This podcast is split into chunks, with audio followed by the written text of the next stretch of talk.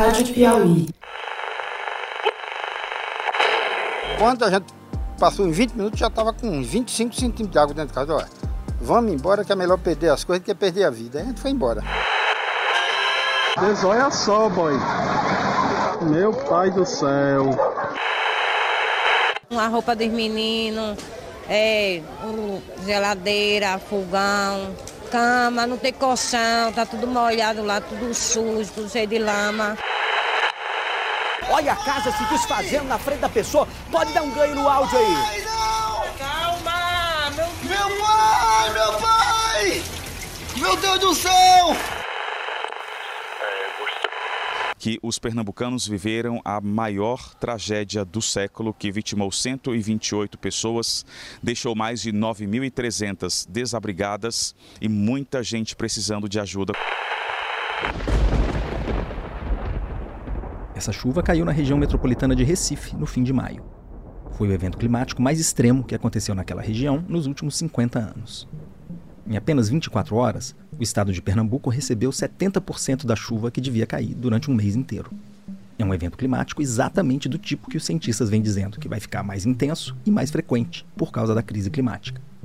Mas tem uma novidade nessa chuva de Pernambuco. Ela é dos primeiros eventos que os cientistas podem relacionar diretamente com o aumento do efeito estufa. Um estudo feito por cientistas de vários países mostrou que aquela chuva específica foi 20% mais intensa por causa do aquecimento global. Mas tem vários fatores que fazem de Recife uma cidade vulnerável a esse tipo de evento. O Recife é uma região do sul global, num eixo, né, no Nordeste, que é uma região que é propensa à desertificação, semiárido, literalmente, né? Então, você já tem uma tendência ali a uma questão ampliada da susceptibilidade a estresse hídrico e aumento das temperaturas, né? Que compromete, obviamente, a produção de alimento em toda aquela região. Essa é a Patrícia Pinho, uma bióloga especializada em ecologia humana. Ela trabalha no IPAM, o Instituto de Pesquisa Ambiental da Amazônia. Quando você traz para a cidade, a cidade de Recife, ela é então altamente desigual em termos, né? A gente tem a, a população de baixa renda, a população mais pobre, né? Parda, escura, negra, indígena, tradicional, ocupando áreas mais vulneráveis, né? Terrenos assim que são alagáveis, né? A gente tem ocupação de morros, né? E é uma área que tem uma também uma extensa linha da costa, onde então a gente tem o um aumento do nível do mar, né? E a gente também segurança pode observar já um aumento dessa segurança alimentar, né? Na, na, principalmente na população de baixa renda. A Patrícia estuda como a crise climática afeta a vida das pessoas. E os estragos causados pelos eventos extremos estão longe de ser só materiais. Quando a gente fala do caso de Recife, essa enchente extrema, ela é uma calamidade, um desastre, porque tem isso, né? É um evento, né, pontual e de ordem dramática, com perdas de vida, infraestrutura. Então, os danos econômicos são altíssimos, mas os danos não econômicos, como é a perda de vida ou é, a perda de estabilidade emocional por conta de deixar o lugar de nascimento, ou por conta que, né, assim, a ansiedade que esse evento vai acontecer, são todos desdobramentos momentos que as pessoas vão viver mais e mais é a ansiedade da crise climática, né? E o ônus está muito na juventude. A Patrícia costuma usar uma imagem boa para ilustrar a desigualdade das pessoas diante da emergência climática. Você pode até pensar que nessa crise está todo mundo no mesmo barco, mas não é nada disso. Ela é uma crise coletiva, só que a tempestade ela pode ser a mesma, mas a gente está navegando em barcos distintos, né? Então a gente tem equipamentos distintos. E é sobre isso quando a gente fala das desigualdades, elas serem centrais no que ela amplia as vulnerabilidades, as mudanças climáticas, né? Essa vulnerabilidade ela não é só no momento presente, né? Para alguns grupos que já são né, mais marginalizados, né? Ela tem cor, né? Então, as pessoas negras entre os países e, e também dentro dos países são as mais negativamente afetadas as mulheres, né, dentro dessa categoria, as crianças, os idosos, então ela tem também idade, essa, essa vulnerabilidade. Ela tem geografia, né, depende aonde você habita espacialmente, né, e, os, e a gente sabe que as áreas mais marginais e de maiores riscos são muito ocupadas por essa população que já é historicamente marginalizada. Comento aqui grupos étnicos distintos, religiosos distintos. Então, todas as formas que a gente consegue conceber, né, né, da desigualdade não só socioeconômica, ela aumenta os impactos das mudanças climáticas, né? E aí? Já parou para pensar em que barco você tá?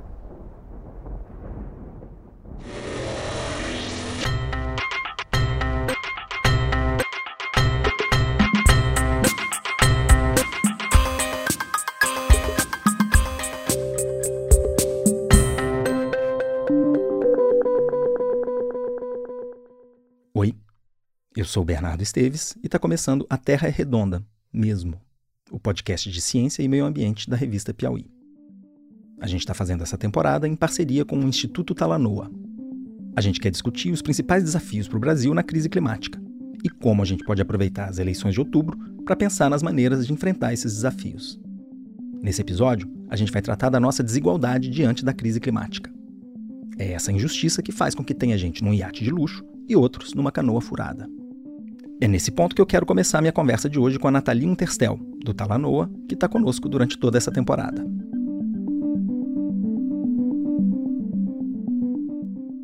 O que, que você acha que essas chuvas nos mostram né, sobre o preparo das nossas cidades para enfrentar a crise climática? Primeira verdade que a mudança do clima é um assunto de hoje, não do futuro, né? Uma coisa que ia acontecer lentamente, que a gente podia esperar não, já está acontecendo e são eventos violentos, como a gente viu na Bahia, né, e em outros lugares do Brasil.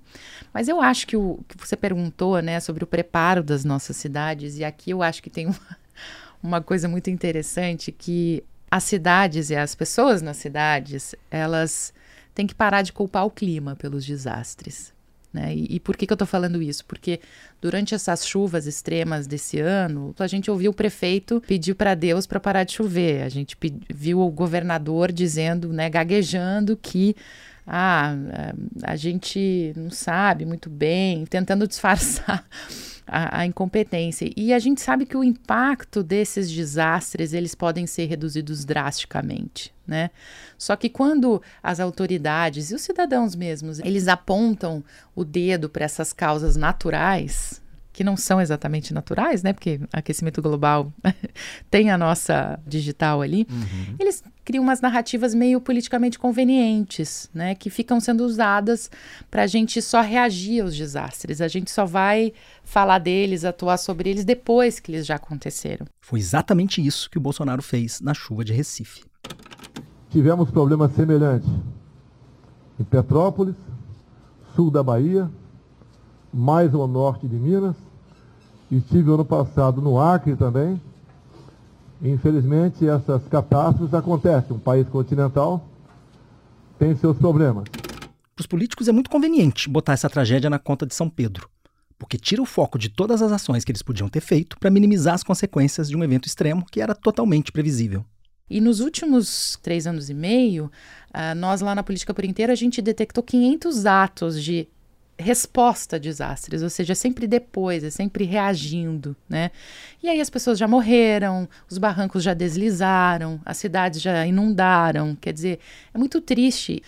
Por isso que é super importante que a gente deixe de culpar o clima por esses desastres, né? E parar de desviar os responsáveis, que são somos nós humanos. Claro e a gente de fato gerencia os riscos climáticos, né? Uhum. Coloque aí uh, qual que é a dose de risco climático que a gente vai aceitar e comece a colocar os investimentos na infraestrutura urbana, na drenagem, né, em linha com isso. Então, acho que hoje as cidades brasileiras uh, estão despreparadas e a opção delas tem sido aguardar pelo recurso que chega depois que os desastres já acontecem. E aí sempre vai ser tarde demais.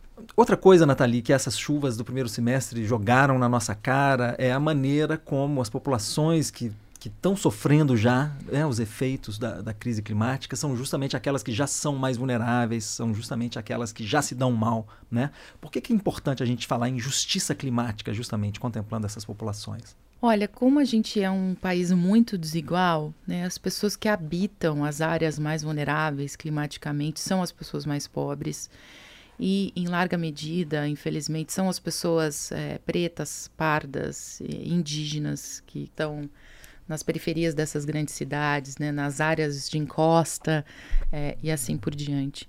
E aí é, eu acho absolutamente crítico que a gente reconheça que se há risco de morte dessas pessoas ou se há risco delas perderem o pouco que elas têm, né, por que, que não são adotadas medidas é, de adaptação, ou então de gestão desses riscos focalizando elas, né? Uhum.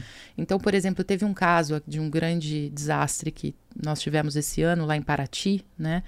É, que inclusive as pessoas soaram lá os alertas de que ia, ia ter uma grande chuva, que as pessoas estavam sob risco, mas ainda assim não se evacuou ninguém. Por que, que não se evacuou? Por que, que deixaram essas pessoas morrerem? Porque foi isso que aconteceu, né? uhum. né? Deixaram elas morrerem. Será porque elas são pobres, elas valem menos, a vida delas vale menos? Eu acho que não. Acho que é o contrário.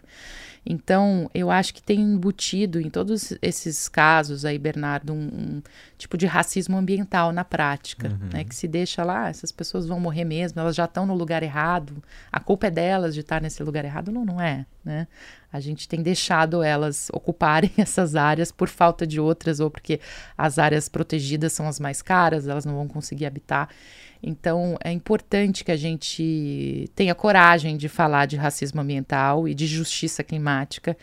É, para começar a pensar aí como é que a gente faz, né? Porque os, os riscos só estão cada vez mais altos, mais difíceis de lidar, e a gente vai ter que, é, de fato, pensar aí em como é que a gente cuida de todo mundo. A ironia disso tudo é que as pessoas mais afetadas pela crise climática costumam ser as que menos contribuíram para o aquecimento do planeta. E tem um dado que escancara a desigualdade dos efeitos da crise climática. Nas regiões mais pobres e marginalizadas, o número de mortes causadas por secas, enchentes e tempestades foi 15 vezes maior na última década do que nas regiões com mais infraestrutura. 15 vezes. Esse número está no último relatório do IPCC, o painel de cientistas das Nações Unidas que faz uma síntese da melhor ciência disponível atualmente sobre a crise climática. O relatório foi publicado esse ano e foi feito por várias centenas de autores. A Patrícia Pinho é um deles. Mas eu queria chamar a atenção para um conceito que a Nathalie usou agora há pouco. Você já tinha ouvido falar em racismo ambiental? Essa é uma perspectiva que explica como a cor da sua pele determina a sua vulnerabilidade à crise climática. Vou te dar um exemplo. Quando chove na sua cidade, quem é que se dá mal? Em que bairro ficam as casas mais afetadas pelos deslizamentos e pelas enchentes? Tem chance grande que seja nas áreas mais pobres da cidade, nas periferias. Você consegue imaginar a cor das pessoas que moram nessas casas? Então, é disso que a gente está falando. Eu fui atrás de uma especialista para discutir esse assunto mais a fundo, a arquiteta e ambientalista Dulce Pereira. A Dulce é professora da Universidade Federal de Ouro Preto, já foi presidente da Fundação Cultural Palmares e faz parte do Movimento Negro Unificado de que maneira que o racismo estrutural da nossa sociedade se manifesta nas questões ambientais? Veja, é, é uma questão bastante complexa, Bernardo, porque eu diria que o racismo ambiental ele é um dos principais suportes e, ao mesmo tempo, ele articula o racismo estrutural. Eu entendo o racismo como a mais longeva de todas as formas de relacionamento, de produção de pensamento, e, portanto, a mais longeva de todas as ideologias, não é? É muito importante observar, por exemplo, os métodos de ocupação de territórios e a prática do racismo ambiental. Uma das formas é pela contaminação da água, contaminação do solo. O que é que você vê acontecendo nos vários territórios tomados dos grupos tradicionais? seja dos povos indígenas ativos brasileiros e das Américas e de todas as partes do mundo, aborígenes e tudo mais, não é? Seja dos povos que foram transportados, como é o caso é, dos africanos que foram escravizados e que conseguiram transportar para os territórios as suas formas de relacionamento com o ambiente e que, justamente por isso, não tem uma relação mercantil com o ambiente, e por isso são vítimas dessas ocupações perversas. Então, você vê, eu vou falar do Brasil. Sim. Se você for ver, verificar, esses grandes projetos são concentrados aonde? Basicamente, onde você tem populações negras, indígenas, ribeirinhas, pescadores, não é populações que, por práticas tradicionais, habitam aquele espaço. E os grandes projetos são instalados nesses espaços, porque ninguém vai tomar o espaço de Alphaville, não é? Ninguém vai tomar o centro da Avenida Paulista. Então, são negros, são indígenas, são as pessoas escuras do mundo, não brancas, não é? Aquelas que são as principais vítimas do racismo ambiental. E as técnicas e práticas do racismo ambiental são da maior perversidade com o ambiente. Então, ao mesmo tempo que você tem essa, essa perversidade, essa tomada do espaço das pessoas, há a tomada do ecossistema também, o que causa é, grande parte das mudanças climáticas, o que é a origem, inclusive, de grande parte das doenças, da proliferação de vírus e tudo mais. Então, é, o racismo ambiental é estruturante da desigualdade, é estruturante da forma de gerenciamento do capital que ocorre e ainda é estruturante do próprio racismo, não é? Chamar a atenção para o racismo ambiental tem sido uma bandeira importante para o movimento negro. Cada vez mais está ficando claro que não dá para atacar só a agenda climática, deixando de lado a agenda da justiça social. Quem melhor resumiu isso foi o historiador Douglas Belchior, da Coalizão Negra por Direitos. Ele diz que não dá para ser verde sem ser preto também. Olha, não dá para esquecer que os povos que mais sabem lidar com a natureza, que sabem construir vida e dar continuidade à vida na natureza, não é? se entendendo parte dessa natureza, são os negros, são os indígenas, são os povos nativos. É impossível considerar qualquer forma de, de relação de vida a partir do ambiente sem considerar a sabedoria desses povos. E isso vai, é, Bernardo, desde da alimentação, é, a, até a forma de cuidar das crianças, dos filhos, das pessoas, dos idosos, não é? De se movimentar, de festejar, de celebrar, não é? Porque são povos que sabem, inclusive, como se alimentar com qualidade, que sabem como potencializar o que a natureza oferece e que se entendem parte dessa natureza. Pensar que é possível criar nichos verdes, isolados, onde se consiga viver com qualidade, é absolutamente atraso, ignorância, falta de conhecimento e, principalmente, eu diria que uma visão perversa da própria realidade, da forma como, como os elementos interagem. Não dá para ser ambientalista sem entender como as pessoas que historicamente constroem vida no ambiente, convivem, vivem e fazem com que a vida tenha continuidade. Você quer um exemplo disso?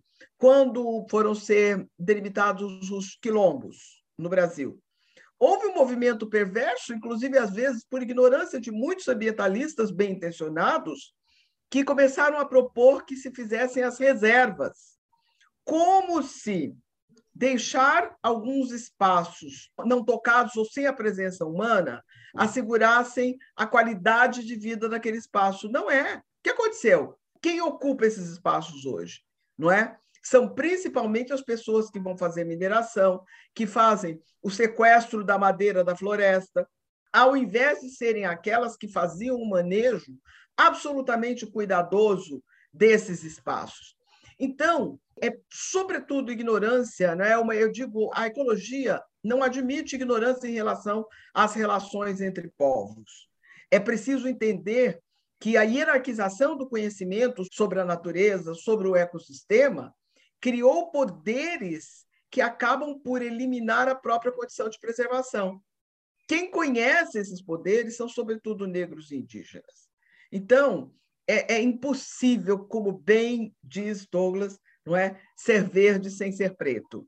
Perfeito. E no, no, no seu diagnóstico, professora, essa ficha está caindo para o ambientalismo branco brasileiro, de que, enfim, não há ambientalismo legítimo que não contemple também essas questões raciais? Olha, eu diria para você que lentamente. Lentamente, porque nós construímos de uma forma muito generosa no ambientalismo a condição do diálogo, a condição da negociação, a condição da concertação, que são fundamentais, são fundamentais. Só que o que eu entendo hoje é que não há diálogo, não há concertação. Houve uma apropriação do nosso jargão, do nosso vocabulário, da ecologia, dos temas, sem que houvesse, de fato, um compromisso com a mudança no processo produtivo e, principalmente, mudanças na relação com os povos nos territórios. E para conseguir trabalhar de forma o preto que tem no verde, não é? E o uhum. verde que há no preto, é preciso ir além do que tem sido considerado o diálogo possível. É preciso abrir todas as caixinhas de Pandora.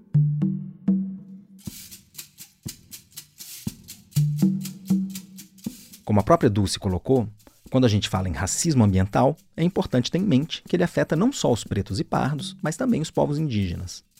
Os povos indígenas já estão sentindo na pele os efeitos da crise climática.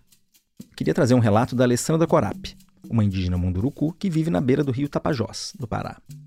Ela participou também do episódio passado. Ouve só essa história que ela me contou. No ano passado, a gente foi fazer a tinguejada, que é um, um ritual que a gente faz todo ano, um preparo. A gente sentiu o impacto dela. A, a gente, quando é, achava que estava a época para secar mesmo, um momento bom, quando os caciques foram lá, tá muito cheio, não dá. Tivemos que esperar muitos tempos dentro da aldeia para fazer o ritual. E aí quase não dava certo por causa da mudança climática. Então afeta o nosso modo de vida dentro do território. A roça, é, os caciques faz né, derrubada, vai dizer, vamos esperar o tempo certo. E aí tá tudo doido. Às vezes seca muito ou chove muito e aí não consegue mais entender o mundo, né? Essa mudança climática. Quer dizer, para os povos indígenas, a emergência climática é aqui e agora. E o paradoxo disso tudo é que eles são quem mais está fazendo para combater a crise climática no Brasil. As terras indígenas demarcadas são os lugares mais protegidos do país. É nelas que o índice de desmatamento é menor na Amazônia menos de 1% do desmatamento que aconteceu entre 1985 e 2020 foi em terras indígenas. Esses números são do MAP Biomas. É por isso que não dá para falar em emergência climática sem colocar os povos indígenas na conversa.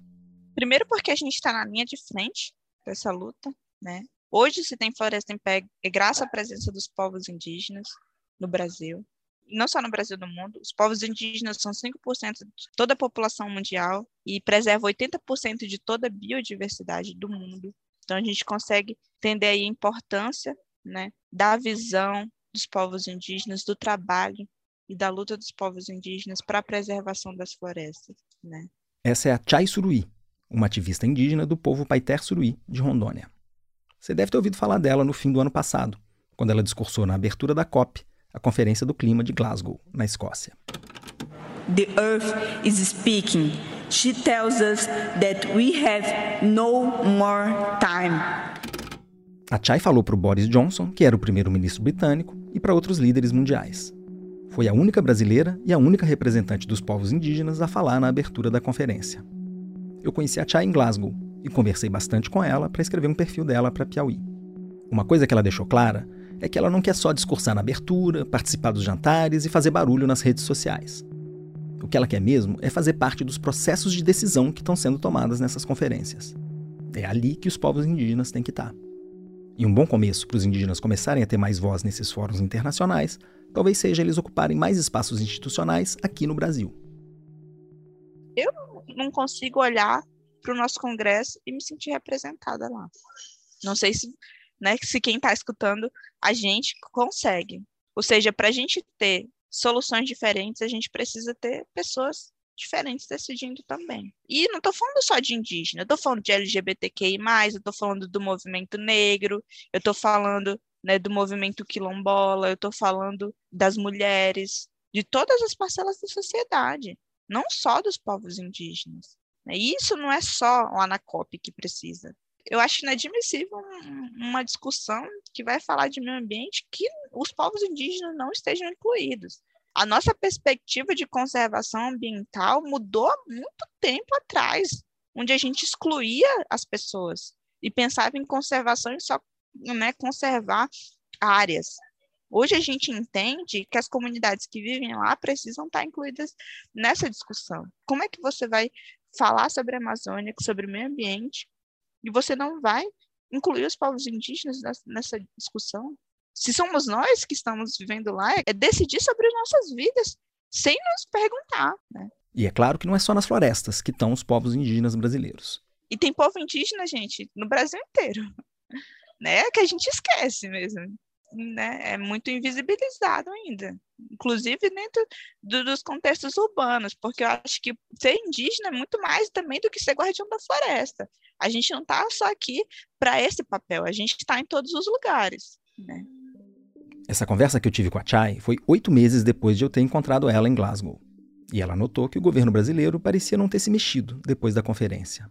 Porque é isso, a gente se encontrou, a primeira vez que a gente se viu foi na COP, e lá a gente viu um monte de gente prometendo um monte de coisas, né? Falando sobre acabar com o desmatamento no Brasil, né? falando sobre o meio ambiente.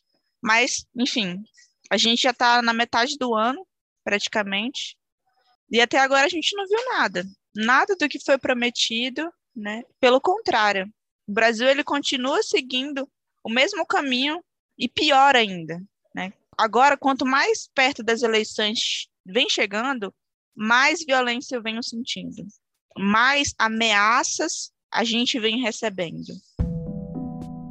Depois que você abre o olho para a injustiça climática, você começa a ver ela em todo canto. Esse conceito é como se fosse uma lente de aumento para a desigualdade.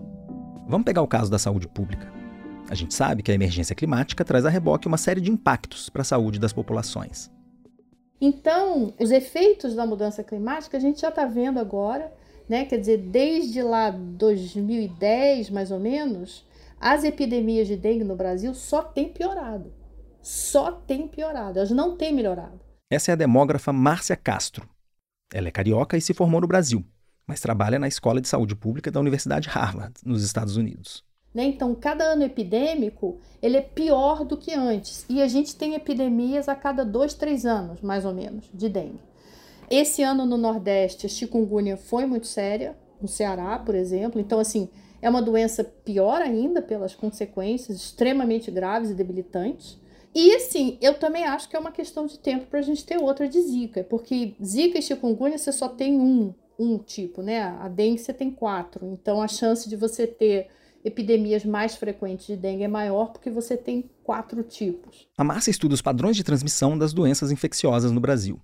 Você ouviu ela na primeira temporada aqui do Terra.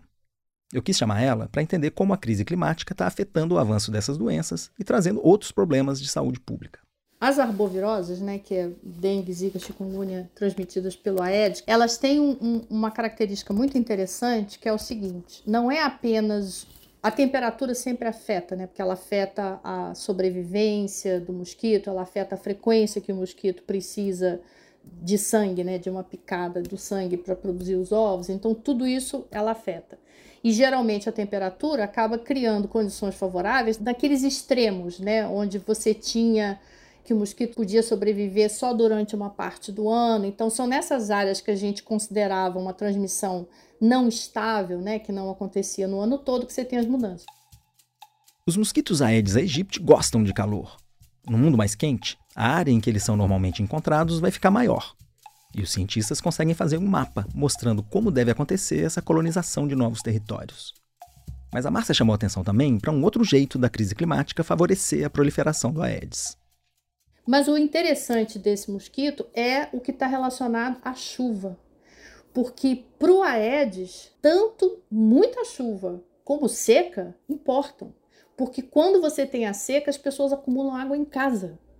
E a gente viu isso em São Paulo, né? Quer dizer, 2014, 2015 foi a primeira grande epidemia de dengue em São Paulo que eles nunca tinham tido. E o que, que aconteceu? Foi logo depois daquela seca que teve é, na cidade, que teve racionamento em algumas áreas, porque as pessoas estavam guardando água em casa. E não necessariamente esses tanques de água estão cobertos e virou um paraíso para o Aedes. Né? As cidades, do jeito que as nossas cidades estão crescendo, elas já são um paraíso para o Aedes. Então você tem as construções sendo feitas em áreas que não deveriam ser construídas, você não tem acesso à infraestrutura, essas pessoas estão acumulando água em casa, né? E não tem coleta de lixo. Então você tem uma profusão de locais onde o mosquito pode botar os ovos e ter uma nova geração de mosquitos depois. com a mudança climática você tem mais eventos extremos, de mais intensidade e mais frequência. Então, ao invés da gente estar tá tomando medidas, antecipando que o problema vai ficar pior, as cidades estão crescendo de uma tal forma que elas estão criando mais condições ainda para o mosquito. Daí fica claro que as armas da saúde pública sozinhas não vão bastar para a gente combater as doenças transmitidas pelo mosquito. Os problemas relacionados às arboviroses, eles são bem maiores do que só as mudanças climáticas. Eles têm a ver com a infraestrutura, com a organização do espaço urbano e com a falta de ações sociais que tentem diminuir um pouco dessas desigualdades, porque está diretamente ligado à vulnerabilidade das pessoas a essas doenças. A fala da Márcia dá uma ideia do tamanho da encrenca. O problema do Aedes e de outras doenças tem a ver com a forma caótica como as nossas cidades estão crescendo. E tem a ver também com a forma como a gente está empurrando as populações excluídas para as periferias, em condições muito precárias de moradia. Não por acaso, são essas áreas que estão mais vulneráveis aos eventos climáticos extremos. Bom, basicamente, para os grandes centros urbanos, a gente tem um problema muito sério de permeabilização do solo, né? Porque as áreas edificadas, essas áreas muito compactadas e com muito asfalto, concreto, a gente tende a observar aí mais inundações, alagamentos. Então, isso justamente para as regiões costeiras e também é, essas regiões é, mais densamente povoadas, né? Essa é a Andréia Santos, pesquisadora da Universidade Federal do Rio de Janeiro. Ela é bióloga e engenheira de transportes e estuda os impactos da crise climática. Aí, regiões mais rurais, a gente tem aí um, uma preocupação, eu falo a gente academia, né, como um todo, com as áreas, por exemplo, é, de morro, é, com é, possibilidades aí de, de mais deslizamento, escorregamento de massa, também está associado às fortes chuvas, né? Além de outros fatores. E há também a questão da, da inundação, né? Quando você tem aí, por exemplo, rios, né, que não tem ali a vegetação do entorno, a mata ciliar. Então, a degradação, por isso que eu digo, o impacto ambiental, ele está fortemente associado à magnitude de que esses eventos extremos acontecendo tanto em cidades, né, ou uma zona mais rural, uma zona mais de floresta. Andréia também, secretária executiva do Painel Brasileiro de Mudança Climática. Então, basicamente, a atenção é justamente a gente melhorar as condições né, de serviços básicos, saneamento, é, a parte de lixo e condicionamento adequado. Construção irregulares são muito perigosas, infelizmente. Essas populações que moram nessas áreas de, de risco muitas vezes não têm opção e vão morar nessas áreas que são suscetíveis a deslizamentos, né? De novo, a gente sabe muito bem quem é que vai sair perdendo mais com isso. As pessoas que vão morar nessas áreas de encosta são as que já têm os piores indicadores socioeconômicos. E são elas também que estão mais expostas a pegar as doenças que estão ficando mais comuns com a crise climática. Como a gente está vendo ao longo desse episódio, o problema é difícil de tratar porque tem muitas dimensões. A gente precisa articular diferentes esferas de governo para atacar em todas as frentes. Nathalie, e uma vez que a gente reconhece que a grande questão ambiental, o problema do clima, está muito ligado às injustiças sociais. Como é que a gente consegue formular políticas que ataquem esses dois problemas ao mesmo tempo, né? Que ao mesmo tempo nos preparem para o presente barra futuro mais quente e que nos ajudem a é, superar essas desigualdades tão grandes? Hoje, os formuladores de política pública acham tudo isso muito complicado. Eles acham assim: nossa, eu vou ter que reinventar roda para criar um negócio que funciona nesse mundo mais quente, de clima mais instável, né? Só que eu tive a oportunidade de trabalhar em Moçambique, que é um dos países menos desenvolvidos do mundo. Né? E eu trabalhei lá em cinco municípios costeiros uhum. há alguns anos. E lá, eles conseguiram fazer uma coisa genial, que é basicamente colocar na política de habitação e de ocupação né, de territórios os riscos climáticos.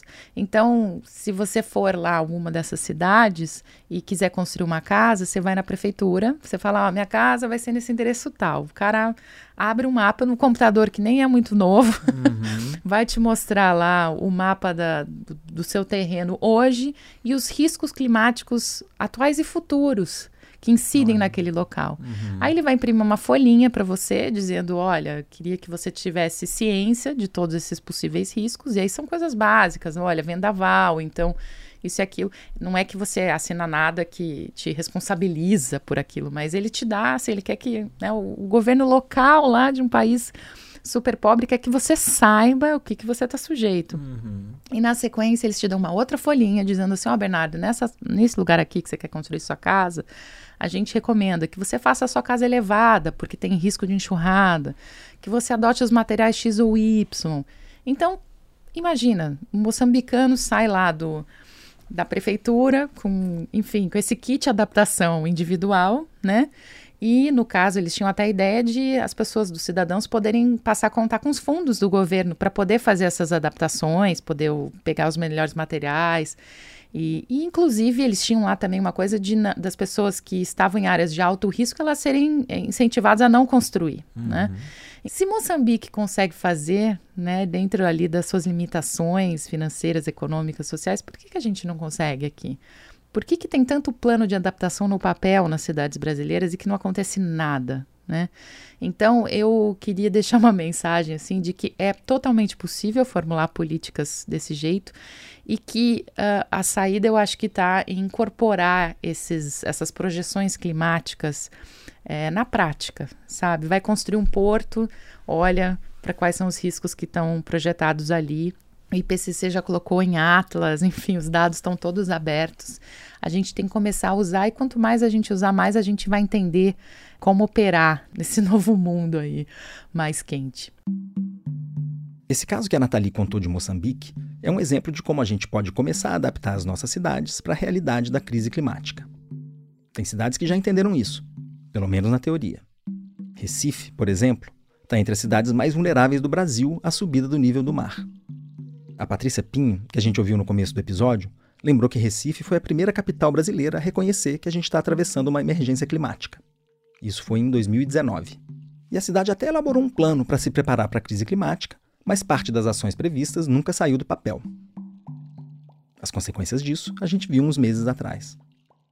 As chuvas de maio saíram do noticiário, mas muitas pessoas afetadas vão continuar sentindo o impacto delas por muito tempo. As pessoas não, não estão ainda realocadas, o seguro ainda não chegou, ou as suas casas, né, a sua perda material ainda. Então é um processo que pode acontecer em 24 horas, mas ela, ela pode, para algumas famílias, nenhuma vida inteira é capaz de recuperar. Né? Então é sobre isso que a gente está falando quando a gente trata da emergência climática. Né? A baixa capacidade de resposta. Então, os gestores têm que primeiro acordar a parceria com uma ciência cidadã que engaja essas pessoas, né, para é, sistemas de alerta precoce, né, por celular. A gente tem também mapeamentos, né, colocar as pessoas no mapa. Trabalhei, atuei num projeto de trazer assim é, moradia de interesse social, né, para as pessoas de situação de vulnerabilidade, muitas casas chefiadas por mulheres, né, para trazer essas mulheres para áreas onde você poderia reduzir, sobretudo, os riscos de enchente. Então, existe uma necessidade para ontem dos municípios estabelecerem planos de emergência climática e planos de adaptação para ontem. O que esses depoimentos todos mostram é que os nossos problemas ambientais, sociais e de saúde estão todos imbricados. É impossível separar um do outro. E nem adianta tentar atacar um deles de cada vez. Andréa Santos voltou a chamar a atenção para um ponto que já apareceu aqui nessa temporada. A gente só vai conseguir fazer frente à crise climática se tiver uma ação orquestrada de várias instâncias de governo. O ideal é que a mudança climática ela seja incorporada em todas as, as políticas, todos os setores, mas um olhar em especial para a, as populações mais vulneráveis, os mais carentes. A mudança climática, junto com a sustentabilidade, ela pode penetrar de forma transversal. Quando a gente for discutir desenvolvimento, quando a gente for discutir energia, quais são as opções de uh, para um plano de expansão uh, de energia elétrica, transporte. Então, como é que essa população mais vulnerável ela vai uh, sofrer com os efeitos de eventos extremos nos centros urbanos? Como é que a gente vai adaptar essa infraestrutura? Então a gente tem que ter aí né, políticas de preços acessíveis, é, enfim, gratuidade em algumas, uh, algumas questões, por exemplo, o transporte, como alguns países já vêm investindo. Então, o ideal é que essa trajetória né, de crescimento econômico ele aconteça com esse equilíbrio socioambiental né, e também é, de justiça não só climática, como é, social. A gente viu que tem uma série de ações que as cidades podem tomar para ficar mais resilientes para enfrentar os eventos extremos e para proteger as populações mais vulneráveis. Essas medidas são fundamentais e a gente tem sim que agir nessa frente. Mas a gente tem também que pensar nas medidas que ataquem as causas da desigualdade social e do racismo ambiental que estão por trás da injustiça climática. E essa talvez seja a parte mais complexa do desafio. Então, olha, o caminho não é fácil, viu, Bernardo? Porque eu, eu queria poder chegar aqui e te dizer assim: olha, eu acho que se a gente fizer um bom programa de governo que inclua uma nova geração de políticas públicas, a gente dá conta disso. Só que a gente precisa fazer um ótimo programa de políticas públicas, inclusivo, que trate das questões territoriais, mas a gente precisa discutir o modelo. Essa é, de novo, a Dulce Pereira, da Federal de Ouro Preto.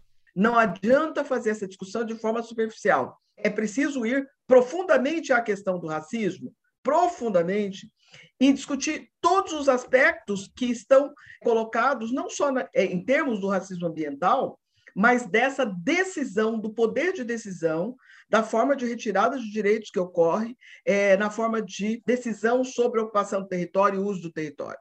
Esse é um assunto que tem que ser discutido já. Essa campanha precisa se dedicar a isso. Não há possibilidade de trabalhar processos ecológicos sem que se faça essa discussão no Brasil. Não há, não há. Que essa nova geração de políticas públicas não fará sentido se não for para construir novas realidades, não é? E principalmente quebrar o elo tanto do racismo estrutural quanto do patriarcado que, que molda o capitalismo, não é? E a gente nunca vai resolver essa injustiça histórica se as populações mais vulneráveis continuarem excluídas das tomadas de decisão que afetam a vida delas. Primeiro, a escuta e o diálogo tem que ser a referência básica da formulação dessas políticas. Tem que haver o diálogo. E a devolutiva sobre os conceitos precisa ser feita nos territórios. Então, não adianta você ir lá fazer uma audiência pública, escutar um lado. Não, não, tem que ser diálogo, tem que ser aprofundado e tem que ser produção de consenso. Tem que ter produção de consenso sobre os territórios. Eu acho que essa pode ser uma grande inovação nas políticas públicas. Porque é, a produção de conflito é histórica. A ruptura com esses processos é justamente a produção de consenso, não é? Então acho que essa é uma das questões e obviamente sabendo que haverá que quem terá que abrir mão muito mais nos consensos serão os grupos que historicamente são favorecidos pelas políticas. Segunda questão é retomar a discussão sobre as políticas públicas serem necessariamente distributivas. A gente tem que fazer um reordenamento jurídico, retomar essa discussão e sabendo, olhando inclusive para o que não deu certo. Dá para ver que a gente tem uma tarefa imensa pela frente, né? E a gente não vai chegar lá se não começar a agir agora. As eleições que estão chegando são uma boa ocasião para a gente ter isso em mente. Aliás, a gente está vendo o tema da injustiça climática e da adaptação ao aquecimento global surgirem discretamente no debate, de um jeito que a gente nunca tinha visto antes. Esse assunto apareceu na semana passada, na rodada de entrevistas que o Jornal Nacional fez com os principais candidatos a presidente. Agora, seu plano de governo não trata de especificamente de um plano específico para tratar de emergências climáticas, as catástrofes naturais, enchentes, por exemplo, 457 brasileiros já morreram por causa da chuva. Qual é o seu plano para coordenar ações é, junto ao governo federal, estados e municípios, nesse sentido? Nós vamos mapear, está sim no meu plano, eu já inclusive chefei a Defesa Civil e já fiz pioneiramente algumas, algumas iniciativas nessa área. Nós já meio que sabemos, Petrópolis, em Costa de Salvador. E você vê, Nathalie, essas preocupações nas propostas dos candidatos? Você vê planos para preparar o nosso país, nossas cidades para a crise climática? Infelizmente, não. Os candidatos eles falam de infraestrutura, por exemplo, mas como se ela fosse ocorrer num planeta que não vai existir, tá? Agricultura, mesma coisa. Fala-se de políticas agrícolas como se as condições fossem permanecer as mesmas de antigamente. Não, né? E eu acho que os políticos como um todo, eles precisam entender que tudo que vai ser construído, plantado, a partir de agora já está nesse novo ambiente, né? Uhum. Então, o que, que, que, que você pode fazer? Olha, de todos os candidatos que eu tive oportunidade de olhar é, materiais ou de ouvir falas, eu acho que o único que começou a ensaiar um diálogo sobre isso foi o ex-presidente Lula, que reconhece no seu programa que não enfrentar a crise climática é inaceitável, diz ele. Então, uh, ele reconhece né, que, que vai ter redução do PIB, perdas na produção nacional, perda de vidas. Então, ele fala disso, mas tem muito chão pela frente, porque não basta só dizer que vê que isso é, é, a nova realidade, né? Mas a gente precisa ligar, por exemplo, a política econômica com a política climática, porque inflação cada vez mais vai estar ligada a gente não fazer a transição para baixo carbono, a gente não proteger as nossas infraestruturas e as nossas cidades. Então, acho que é muito diferente da, das campanhas que a gente está vendo no mundo afora, né? Em que essa uhum. dimensão da proteção das pessoas por conta da mudança do clima está tão presente, aspectos de justiça é, e racismo ambiental também. Hum. Aqui ainda não. Mas eu acho que é porque os candidatos precisam ouvir mais as pessoas que estão aí é, ligadas né, aos movimentos populares, a, a, aos movimentos indígenas e que estão falando, estão desenvolvendo coisas nesse sentido. Acho que essa, esse encontro ainda precisa acontecer. Uhum essa ficha não caiu ainda para os políticos, né? Assim, está caindo aos poucos no, no, movimento ambiental, né? As pessoas estão percebendo que, que tem um racismo estrutural por trás do, do problema, mas a gente não vê isso refletido ainda no, no, nas políticas públicas, né? É, fica parecendo até que não é um assunto popular, né? Que uhum. é um uhum. assunto de gente branca da elite, que ponto. É... Não, a gente sabe que quem está morrendo mais, quem está perdendo mais economicamente, socialmente, são as populações é, mais pobres, que em geral são as pretas, pardas e, e indígenas. Então, tá na cara. Agora é uma questão de pegar isso como uma bandeira que é politicamente relevante, né? Uhum, muito bem. E como é que você acha que a gente pode incluir as vozes das populações mais excluídas né, nas políticas públicas que, tão, que vão ser preparadas pelo presidente, pelos deputados, senadores? Abrindo espaço. Acho que o espaço hoje está fechado. As pessoas são chamadas só para falar quando elas perderam alguma coisa, né? Uhum. E não para pensar junto o planejamento de longo prazo. Eu acho que a gente precisa humanizar mais a agenda, humanizar mais essa conversa, e, e eu acho que a partir disso a gente vai conseguir ouvir as histórias dessas pessoas que estão sofrendo ou que são vulneráveis e, e lidar com isso, né? Uhum e não simplesmente tratar como um número de reais que foram enviados para um município depois que ele decretou calamidade. E aí, vamos começar a abrir esse espaço? Eu te convido a pensar nessas questões quando for escolher seus representantes em outubro. E com essa reflexão, a gente chega ao fim da nossa conversa. Mas semana que vem tem mais. No próximo episódio, a gente vai falar dos desafios de plantar e comer num mundo mais quente. Mas você sabe bem que a gente só se despede depois da pergunta do seu filho. Nesse quadro, a gente traz a resposta dos especialistas para as dúvidas científicas das crianças. A gente separou para hoje uma dúvida do Theo e do Tomé, dois irmãos que moram em Barbacena, Minas Gerais. Oi, Bernardo, tudo bem com você? Aqui é o Theo e aqui é o Tomé. A gente queria saber por que, que quando a gente sopra assim de bico fechado, ó, sai ar frio e quando a gente sopra assim, de boca aberta, sai quente. Obrigada, até mais. Até mais. Theo, Tomé, eu fiquei perturbado com essa pergunta que vocês mandaram. Eu nunca tinha tentado para isso e não sosseguei enquanto não fui atrás da resposta. Eu falei com o físico Luca Moricone, da Universidade Federal do Rio de Janeiro. Na primeira temporada do Terra, ele deu uma resposta incrível para a pergunta sobre as bolhas do álcool em gel. Você lembra dessa? Se não ouviu, corre lá para ouvir. Está no episódio 6. Luca, será que você consegue resolver também a dúvida do Theo e do Tomé? Oi, Theo. Oi, Tomé. Pergunta muito bacana que vocês fizeram. Na ciência, a gente vai descobrindo as coisas de pergunta em pergunta.